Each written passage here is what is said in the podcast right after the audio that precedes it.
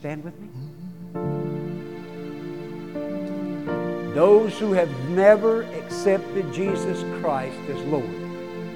You and you first. I'm throwing down the gauntlet in front of you.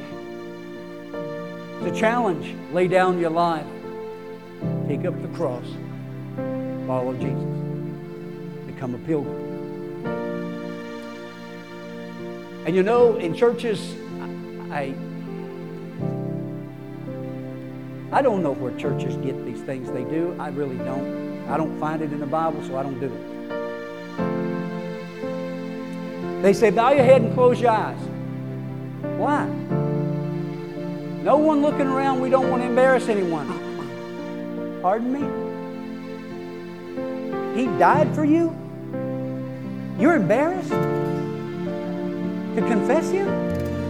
You're not worthy of it. You're not worthy of it. And that's what the book of Hebrews says.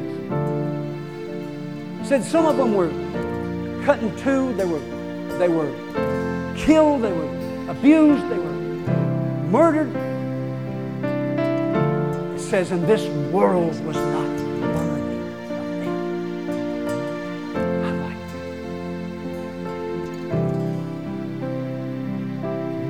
So I'm not going to ask you to bow your head and close your eyes. I'm going to ask you to enter this with your eyes wide open. You either take Jesus for who he is, and we don't play any games today, or you don't take him at all. You go on living the way you're living. You go right on indulging in sin. You go right on messing around until you get yourself in a hole you can't get out of. And then you'll remember the words of this preacher who told you you don't have to go that far to know that that life is best. You can listen to somebody that's been there that's telling you that to walk the straight and narrow is the way to go.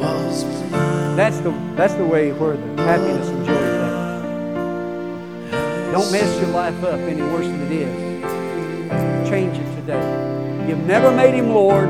Right now, don't bow your head. Don't close your eyes. Don't pray no prayer. Just get out of that seat and come right down here.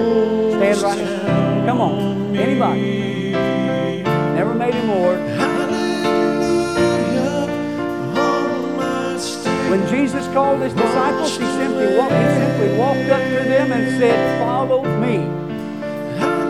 He didn't say, Bow your head, close your eyes, choir sing just as I am. Who here would like to follow me? Humble and meek, but friend, he's not weak. He'll be in your face.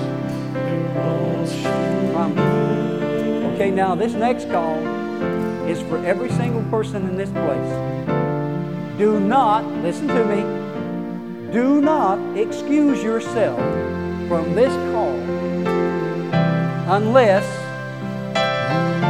you want to live for the world. Could have softened that a little bit, didn't I? I could have buttered that up a little bit, made it easier to swallow. But that's what it's coming down to. That's what the Apostle Peter was telling his hearers. Listen, church, there's times Peter saw. Peter died within just a short time. Paul had already been martyred, and Peter was shortly after that. And he said, I'm not worthy to be crucified like Christ was. Crucify me upside down. Are we that tough? What if they tell us tomorrow that we can't buy groceries unless we subscribe to their worship? And what if they close this church down in the next 10 years and say, You people are radicals, you are anti government, you can't worship like that, you can't preach like that, you are violating people's civil rights? What will you do?